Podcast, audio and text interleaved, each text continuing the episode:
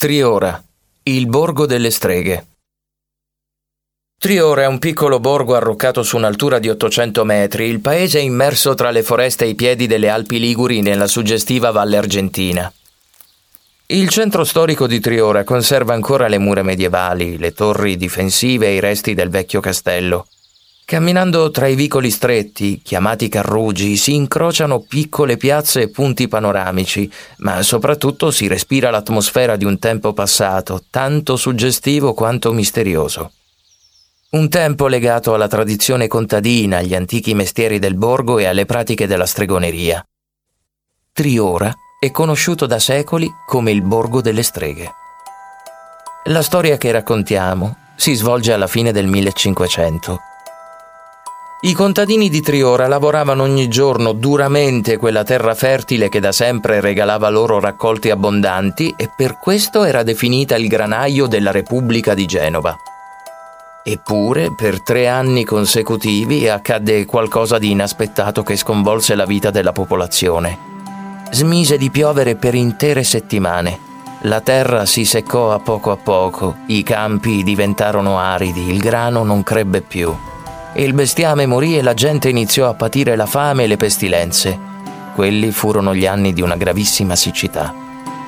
Ma quel che è peggio è che a stomaco vuoto e stanco dei soprusi dei più ricchi, il popolo perse completamente il lume della ragione.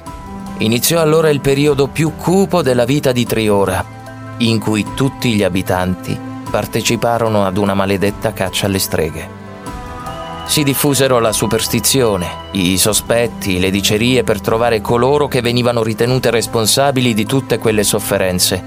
Così il podestà fece arrestare almeno 20 donne. In realtà saranno state più di 200, convinto com'era che se non pioveva era colpa loro.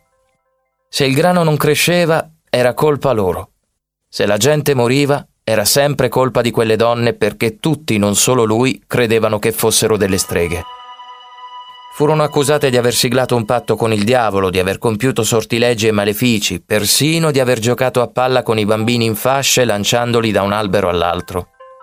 Anche se le accuse erano tutte incredibili e assurde, le donne vennero ugualmente imprigionate e subirono le più atroci torture. Alcune di loro cercarono di fuggire gettandosi dalla finestra, altre non sopravvissero, come una donna dal nome Isotta Stella. Il Palazzo Stella, situato nel cuore del piccolo borgo di Triora, oggi ospita proprio il museo etnografico e della stregoneria dove è possibile conoscere la triste sorte subita dalle streghe. E ogni anno in ricordo di quelle povere fattucchiere che in verità non avevano colpa di nulla, a Triora si svolge Strigora, la festa che immerge il borgo in un'atmosfera di incanto magica e grottesca.